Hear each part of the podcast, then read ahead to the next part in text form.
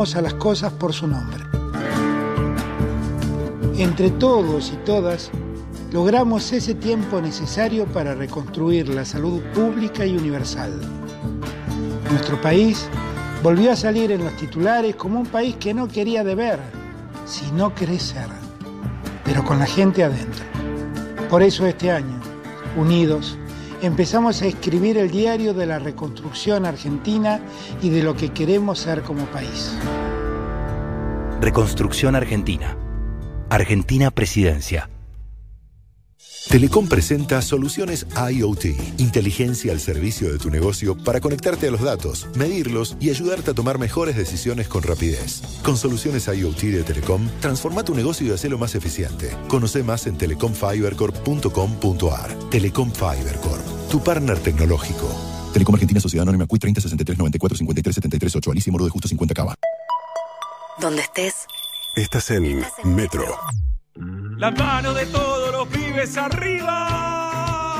Y las de basta de todo, más alta que todas. Basta de todo. Más alta que todas. Basta de todo. Ahí va Matías para tres. Five, six. La mano de todos los pibes arriba. Basta de todo. Tenemos un invitado, es eh, una persona que admiro y quiero muchísimo. Lo admiro por su talento y sobre todo porque ese talento me abrió las puertas a conocer su enorme nobleza y su gran corazón, que es lo que más admiro, incluso por encima de su talento. Este programa se cierra con 20 años en el aire y en los 20 años nos acompañó Ricardo Darín. Vamos al pronóstico con Ricardo Darín. ¿Qué tal, Matías? ¿Cómo estás? Te comunico que la temperatura va a seguir descendiendo. La película se llama El secreto de sus ojos. La historia de principio a fin es muy intensa. Te iba a preguntar si con Soledad Villamil hablaron del disco que sacó cada uno. Ahora en la feria de coleccionistas te pusieron el género bizarro. Obvio, una no podía ser de otra Una manera. injusticia. Bizarro le dicen ahora a todo lo que es una vergüenza.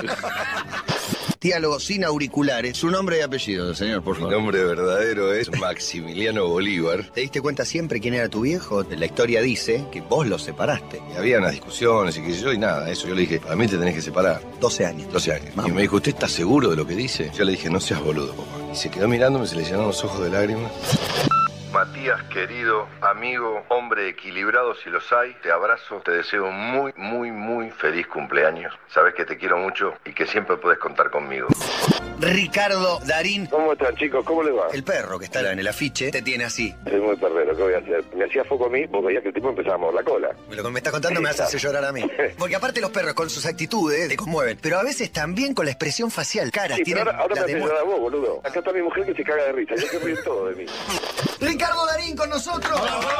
La cordillera y el teatro, escenas de la vida conyugal. Pero no hablemos de mí, El hablemos de vos. ¿Qué opinas de mí? Juro. niño actor a los 22 meses debutó. Falso niño prodigio. Un falso niño prodigio, exacto, un impostor. No sé por qué estoy hablando de El niño prodigio vuelve siempre. me hace morder el polvo. Agradecí que no va el disco, el disco no vamos a hablar. No, por favor, Te lo quédate tranquilo.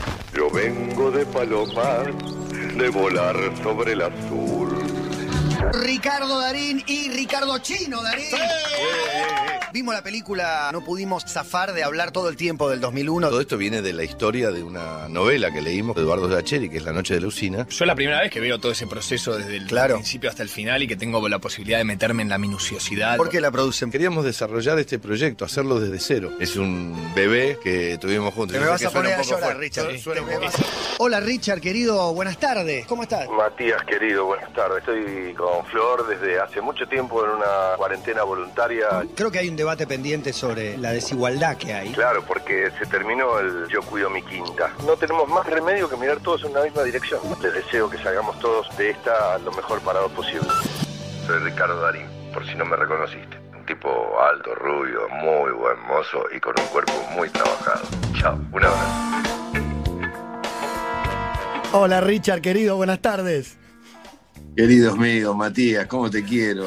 Qué cantidad. Me gusta cuando se hace el, el compilado, el compacto de la cantidad de boludeces que uno puede decir a través de una vida. Y de una Qué radio. maravilloso. Y las que quedaron afuera, no sabemos, vamos a hacer tres programas especiales. No, me imagino, me imagino, porque además vos me motorizás. Ese es el problema. Bueno, ¿Cómo andan? bien, bien, acá estamos todo lo bien que se puede estar eh, en estos, en estos tiempos. Mm. La verdad, eh, inevitablemente.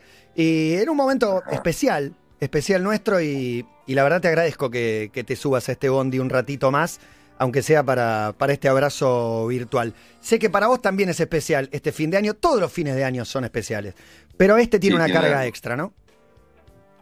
Y bueno, sí, en lo, en lo social, lo colectivo, lo comunitario, en lo planetario, yo creo que los seres humanos estamos pasando por un momento que va a marcar un antes y un después. Este es un momento bisagra, por eso siempre jodo con lo mismo y digo, me quiero saber cómo vamos a salir de esto, pero no cómo vamos a salir con respecto a la pandemia, cómo vamos a salir nosotros, quiénes vamos a ser, qué va a pasar con nuestras cabezas, con nuestros corazones, con las costumbres. Todo eso me, me, Mirá, me- eh, ayer, me quita un eh, poquito el sueño. Richard, estábamos hablando con Santi Bilinkis, que, que trabaja en este programa, y cambió esa- el eje de esa pregunta. Dijo, no, no es solo qué va a pasar, sino qué queremos que pase. Es la pregunta Claro. que no nos estamos haciendo. ¿Cómo queremos? Uy, ¿cómo será vivir? Pregúntate cómo querés vivir y qué cosas Claro. vas a soltar y qué cosas deseas. Después si las conseguís o no. Pero creo que todavía no nos preguntamos qué queremos ser, cómo queremos ser. Y soltar, viste, que creo que va a ser difícil, porque eh, eh, a lo largo de estos meses, con la información, en muchos casos controversial que recibimos, y que yo se fue generando un estado de cosas, ¿no? Es decir, fuimos cambiando, pensamos al principio que era cortito, después nos fuimos dando cuenta que iba a ser un poco más largo, y ahora, bueno, ya sabemos que fue muy largo y que probablemente lo siga siendo. Eh, yo creo que lo que nos va a costar mucho es soltar las cosas que tanto nos ha costado aprender en este caso. Es decir, eh, hay un tema de confianza social que, que está horadado, está, está con alambres. Sí. Y sí, claro, porque viste, vos qué sé yo, vos entras a un, a un boliche, a una tienda, lo que sea, con tu barbijo, tratando de mantener distancia, sé yo, y entra un señor, con todo el respeto del mundo, con el barbijo que le- lo tiene a la altura de la nuez, y, y yo estoy grande, viste, para callarme ya. Y entonces pasan esas cosas, decirle, perdón, ¿qué está haciendo? ¿Eh? Me mira. Pero, ¿cómo puede ser que tenga el barbijo puesto así? No se está cuidando usted, no me está cuidando a mí. No, ¿a ¿Qué parte no entendió de todo esto? Ah, sí, sí, sí. Y, y en el caso nuestro, viste, la, la gente que tiene exposición pública, que la gente te saluda por la calle y demás, convengamos en que es una bendición lo del barbijo porque, digamos, zafás de muchas. Este, algunos se disfrazan un poco más, se ponen cascos, esas cosas, pero eh, la realidad es que cuesta, cuesta entender. Yo entiendo la parte emocional, ¿viste? Por ejemplo, paso, ayer pasaba, volví a casa y pasaba por unos boliches que hay acá en la zona de Palermo y veía un montón de chicas, amigas, obvia, evidentemente, abrazadas y besándose, que yo, y yo digo, claro, eh, la están cagando, pero también es cierto que comprendo que a lo mejor hace un año que no se ven, hace 10 meses que no se ven. Y esa Entonces edad hay un punto- tiene menos riesgo Claro. y esas cosas. Sí, en realidad. es- No es de propagarlo, de, digo ellos, de que sí lo pueden contagiar a sus padres y abuelos. Claro, es medio trucho, porque de ahí se van a sus familias, se van a con quien conviven. Entonces, pero todo es entendible, todo lo humano yo trato de entenderlo. El tema es que, qué sé yo, hemos recibido tanta información cruzada que nos cuesta estar en el eje de lo que exactamente crees que pensás y sentís. Y cómo saldremos de esto, veremos. Y me gusta mucho eso de cambiarle el eje de la pregunta. ¿Qué vamos a hacer? Más que qué esperamos que, que pase. Claro. ¿Qué, qué deseamos, qué queremos? Sí, sí Diego. Sí, Sí, después pensaba, Ricardo, en eh, las cosas que nos empujaron a la calle, de, de las cosas que no se pudo evitar para juntarnos, como, no sé, la muerte de Diego, eh, la gente que fue al Congreso el otro día, en la votación de diputados, viste que con los cuidados que se puede, que es- o, o que te entregás, viste, a lo que suceda, pero no puedo evitar estar acá en este momento. Sí, sí, sí, es, es medianamente entendible. Lo de las aglomeraciones, eh, cuando se junta una multitud y se, y se rompen todas las, todas las normas, este, es realmente preocupante.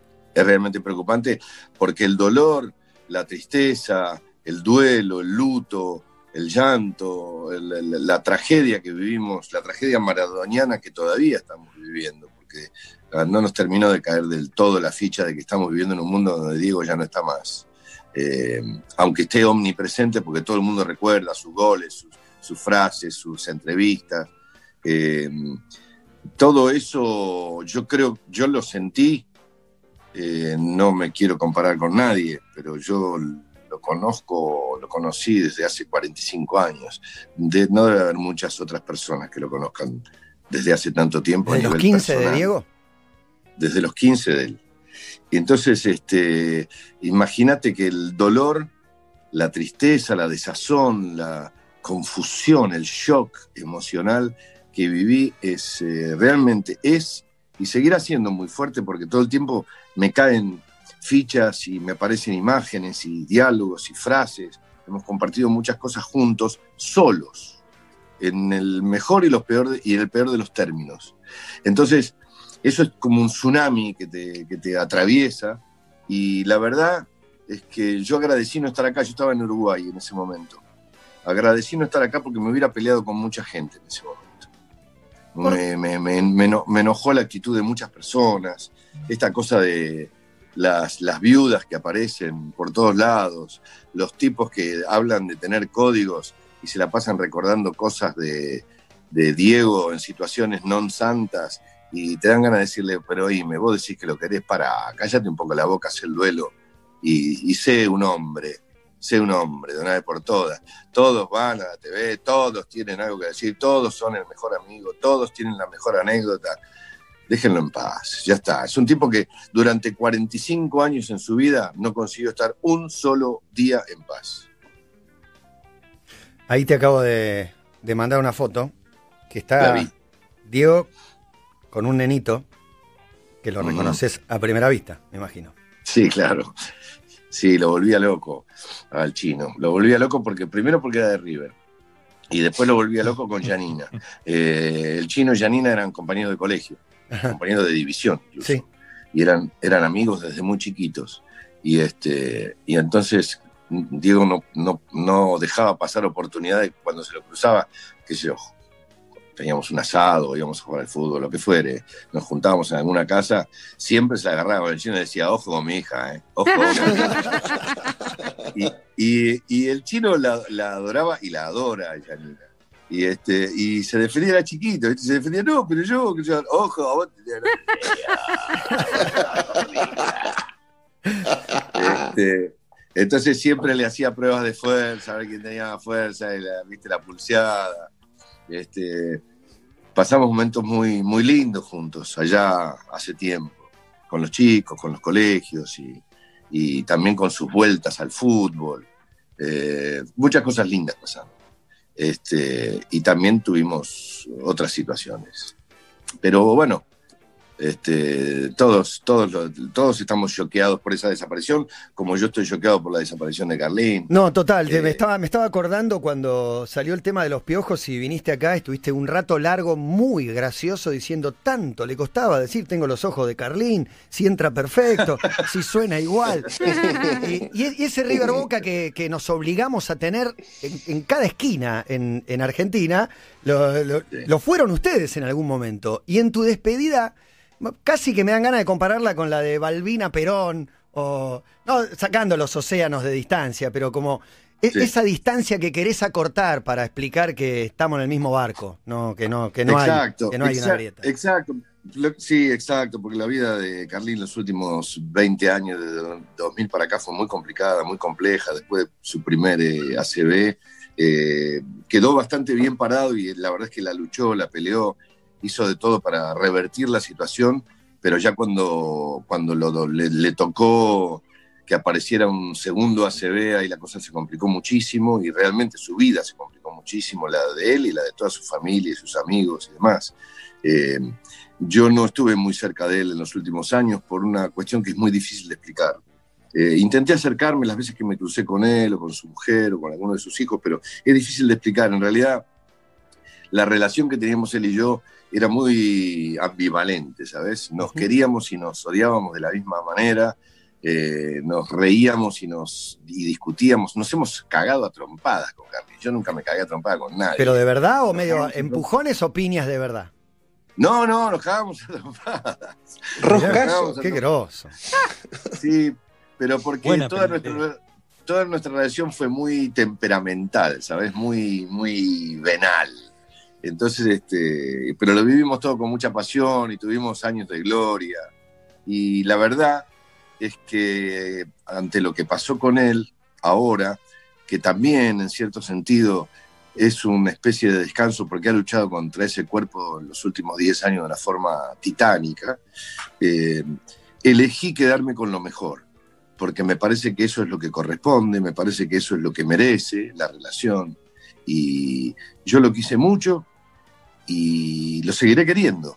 Y básicamente enfocado en, en- en- en lo mejor que tuvieron nuestras vidas al cruzarse. Pensé en Balvin Perón por la frase, este viejo adversario despide un amigo. Sí, sí, sí. No, nosotros no fuimos adversarios, ¿eh? la verdad es que nosotros fuimos muy compinches en un momento, fuimos cómplices, socios incluso fuimos, eh, trabajamos juntos, jugamos mucho al fútbol juntos, eh, nos hemos divertido, horrores, eh, nos hemos reído a carcajadas, pero así de... Y Diego. Diego no era una. Porque justo trasciende la, la imagen de Carlín en la Popu de Boca, ¿no? Digamos todo con Diego. Sí. Y ahí Diego Sí, por sí. ahí podía ser un factor de unión o no. Vos eh, en tu memoria muy fresco, Diego, y, y esa imagen No. también con Carlín. No, él no fue. No, Diego no fue un, factor de unión. Te diría más bien lo contrario, pero no importa.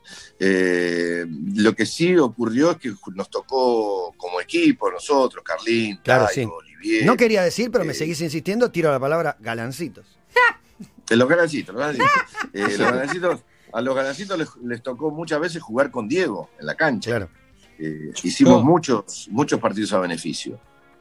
Perdón, Ricardo, meto, meto este bocadillo. La primera vez que fui a la cancha, fui a ver un partido a beneficio de Aluba, eh, por la hija del Pato. Filiol. Eh, era Sí. ir a ver a Maradona por primera vez, porque jugaba Diego, que bancaba, y el delantero, uno que jugaba de punta ahí, se llamaba Ricardo Darín. Yo me acuerdo Sí, de ese sí. partido, no sé si vos lo recordás.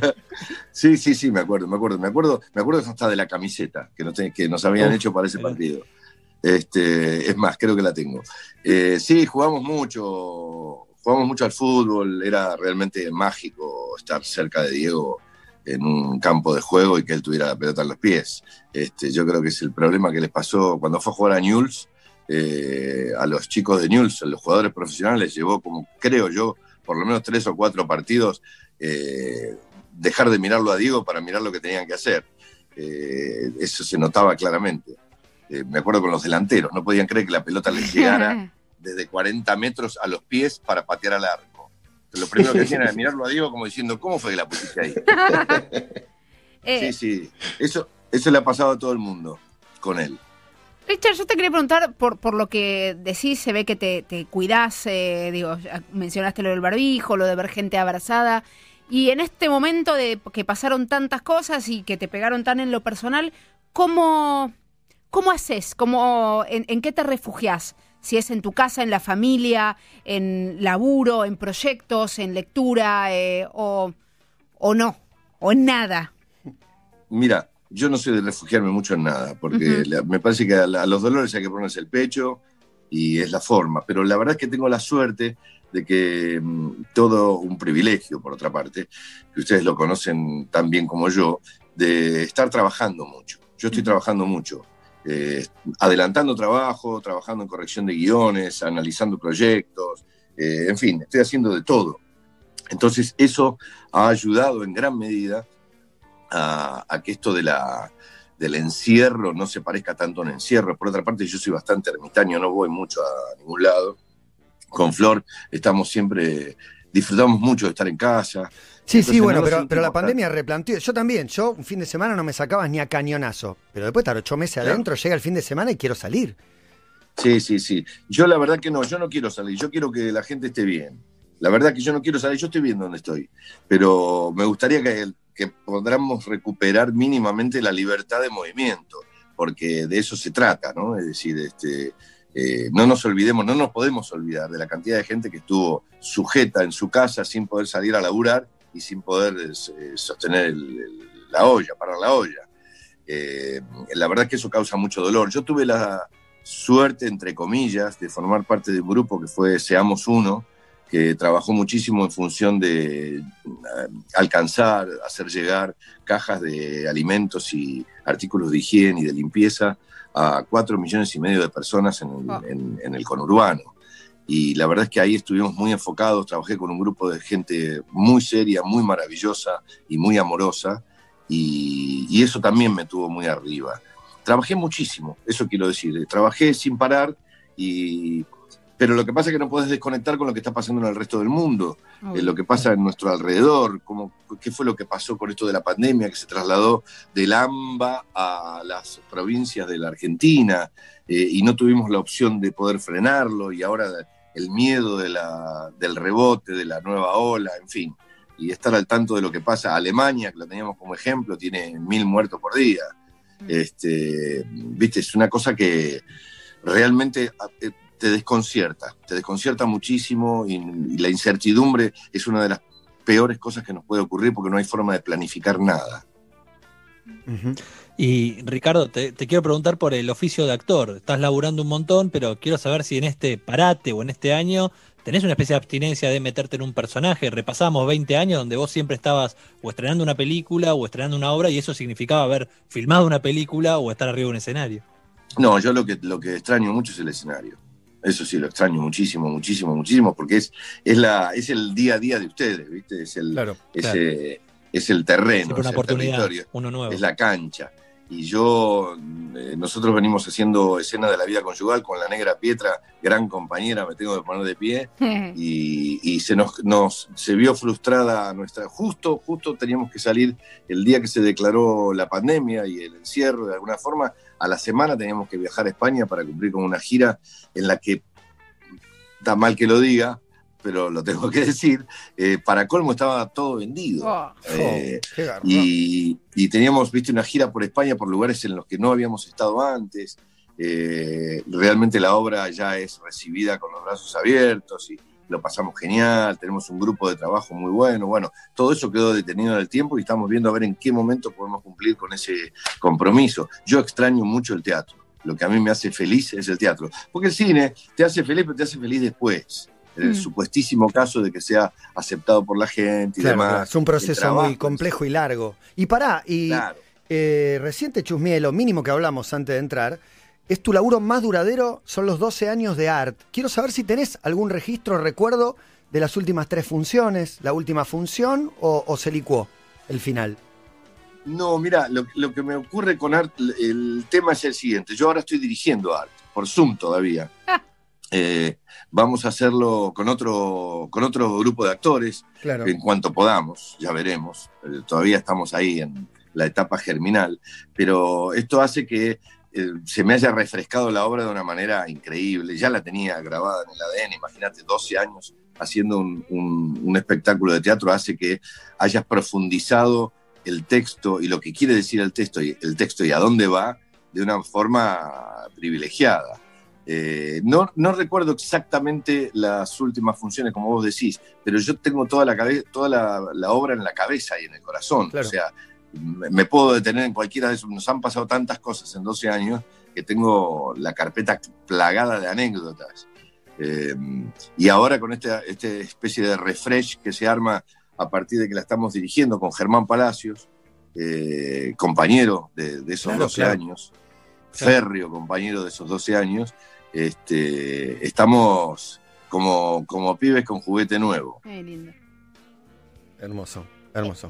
Un- vale. No, yo eh, el otro día hablamos con el chino, no sé si lo tenés, al chino Darín. Sí, lo tengo, lo, Eh, lo tengo, lo tengo. Y hablábamos un poco de lo que fue esa convivencia, ese gran hermano en, en tu casa, y sobre todo de Sí. los juegos que salieron, de la generala. quiero saber. Españoles tu- jugando juegos sí, argentinos. quiero saber tu visión y tu visión de tratar de explicarle a Úrsula nuevos juegos. eh, porque, bueno, nos contó él, pero quiero eh, la versión de Ricardo. No sé qué te contó exactamente, pero tuvimos momentos de tensión por esos juegos. General así, truco no. Nosotros- Y había No, uno, no. las basas, yo no me acuerdo con las basas. Las basas, con las basas. Con las basas tuvimos unos pequeños inconvenientes, porque viste que nosotros tenemos esa maldita costumbre ah, tan argenta de colgarnos del alambrado.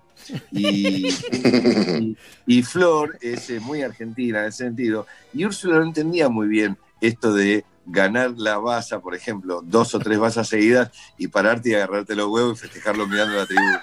Entonces, entonces eso generó cierta incomodidad entre los integrantes del juego. Civilización Y- o barbarie. Y mereció una terapia de grupo.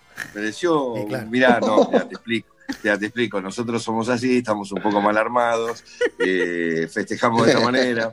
No es, no es Mal que, no que te falte el respeto, pero no, pero lo pasamos bien. Imagínate, pobrecito, los dos chicos, cómo te puede tocar quedar eh, varado en una pandemia, encerrado en una casa con tus suegros, por muy canchero que sean tus suegros. Estás con tus suegros. Sí, nada. Es, es horrible. Es horrible.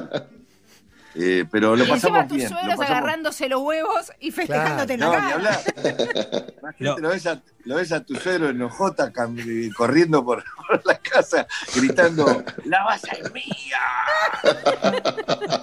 Lo que el chino aclaraba también es que eran un poco ansiosos para explicarle los juegos a Úrsula. Como que era, dale, vamos, vamos a jugar. Yo ya te quiero ganar, no tengo tiempo de explicarte cómo es esto. Claro, porque llega un momento que vos decís, eh, lo vas a entender. A medida que avance el juego, lo vas a ir entendiendo. Bueno. no, pero lo pasamos bien, lo pasamos bien. Y tengo la pregunta. Ellos hicieron un corto, ellos hicieron, sí, eh, diga, estando acá hicieron un corto. Un corto para, para un cantante, este J Balvin. Sí. Sí. Eh, lo dirigió el chino, eh, la protagonista era Úrsula, y lo hicieron acá en casa, con una cámara. no me Y enteré. fue- Y fue, extra- extraordinario, el trabajo que hicieron fue extraordinario. ¿Y no hiciste un Eh, estando cameo? acá encerrados. Por supuesto, no. No, no, no, no hacía falta. Pero por supuesto, Flor y yo andábamos esquivando, esquivando los rincones de la casa, porque ellos habían tomado toda la finca. Y, este, y nosotros andábamos El ¿viste, rancho escondidos detrás de un mueble. Una cosa rara, rara. La pregunta Richard, fundamental. recién- sí, sí. dale, dale vos, digo, dale vos. que- que se No, no, no, porque te quería preguntar también eh, sobre el lugar del espectador, ¿no? De, de ir al teatro, de ir al cine, ¿viste? Que es otro hábito que perdimos estos meses. ¿Y, y cuánto extrañas eso? Lo vamos, Vamos. a recuperar. Lo vamos a recuperar.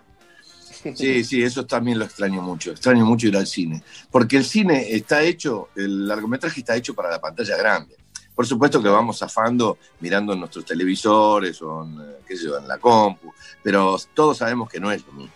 Y además, por supuesto, en, en- en el orden de lo necesario, toda la industria está detenida esperando que en algún momento se produzca porque esto es, eh, es- es muy caótico. Yo lo extraño muchísimo, muchísimo. Hemos visto tantas cosas, cosas buenas, les habrá pasado a ustedes, series buenas, películas buenas, bochornos, cosas abominables. Y viste que la, la pandemia lo que te produce, te produce cierto aletargamiento que vos, un bodrio te lo ves hasta el final ahora. Sí, es verdad. es increíble. Claro, porque decís, ¿y qué querés que haga? ¿Que cambie de monta ahora? Ya está. Estamos adentro. Tengo a Guati, un productor nuestro, eh, un ser humano extraordinario, un tipo capaz de mojar el tostado de jamón y queso en el café con leche, y un tipo muy observador que dice, en la película Un cuento chino, su personaje Roberto mojaba el pan en el mate cocido, en la película Relatos Sí. Salvajes, Bombita mojaba la medialuna en el café con leche, y la pregunta Así que hace Guati es, en la vida real, Darín, Ricardo, ¿es mojatuti? ¿Team mojatuti? Eh, en la vida real está, se está poniendo difícil mojar. Pero, pero porque la pandemia trae, Tiempo, tiempo hay de sobra, compañía hay de sobra. No ponga excusas, Sí. ¿eh? Que te digo No, yo a no, vos no, como es que- haciéndome el inocente. Es que nadie está preparado para el 24, 24 horas por día. No. Nadie está preparado. Es bueno extrañarse, es bueno volver, Sí. retornar, pegarse un abrazo. ¿Cómo te ¿qué fue? haces? ¿Cómo te Claro. fue? Muy bien, muy bien. Y ahí aprovechás y, y haces una conexión que vaya un poco más allá de lo formal. Este, no, yo no soy de hacer ese tipo de cosas, pero sí reconozco que la medialuna del café con leche, eh, sobre todo si no tiene demasiada leche, es algo que me cae muy bien. Claro. Es, es por ahí. Dijo Ricardo Sí. Darín. Es por ahí. Bueno, Richard, agradecerte por, por estar eh, los todo el tiempo, siempre, eh, y sobre todo por la manera, ¿no? Por, eh, por, No. por la onda, la reflexión, la calidez eh, y la nobleza, como antes destaqué, que son, son virtudes que a nosotros nos hacen adorarte, quererte mucho. Matías, querido, el, que- el agradecido soy yo por razones más que obvias, pero me gustaría detallar una o dos, no solo por el humor que ustedes transpiran y generan, sino porque muchas de las veces que vos podés recordar o, o de las que haces mención en este caso, eh, están relacionadas con que, como bien dijiste, con que uno eh, está promocionando algo, ¿no? ya sea una obra de teatro, una película o algo que está por ocurrir.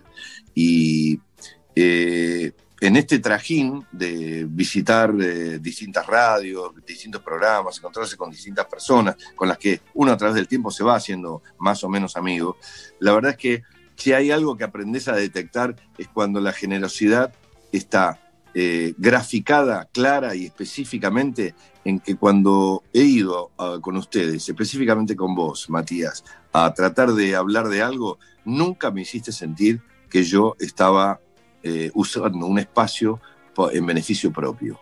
Siempre tu generosidad hizo que eso no se notara y eso es algo que yo especialmente te agradezco. Gracias, Richard. Muchas gracias. Un placer. Le mando un Nos abrazo y le seguiremos deseo lo mejor de acá en más. Lo mejor está por venir. Sí, señor. Gracias, sí, Ricardo. señor. Y no es solo qué va a pasar, sino qué queremos que pase. Y además, ¿Qué vamos a hacer? Exacto. ¿Y para qué? Acariciando un sueño más, viendo al tiempo pasar. ¿Un ¿Para qué?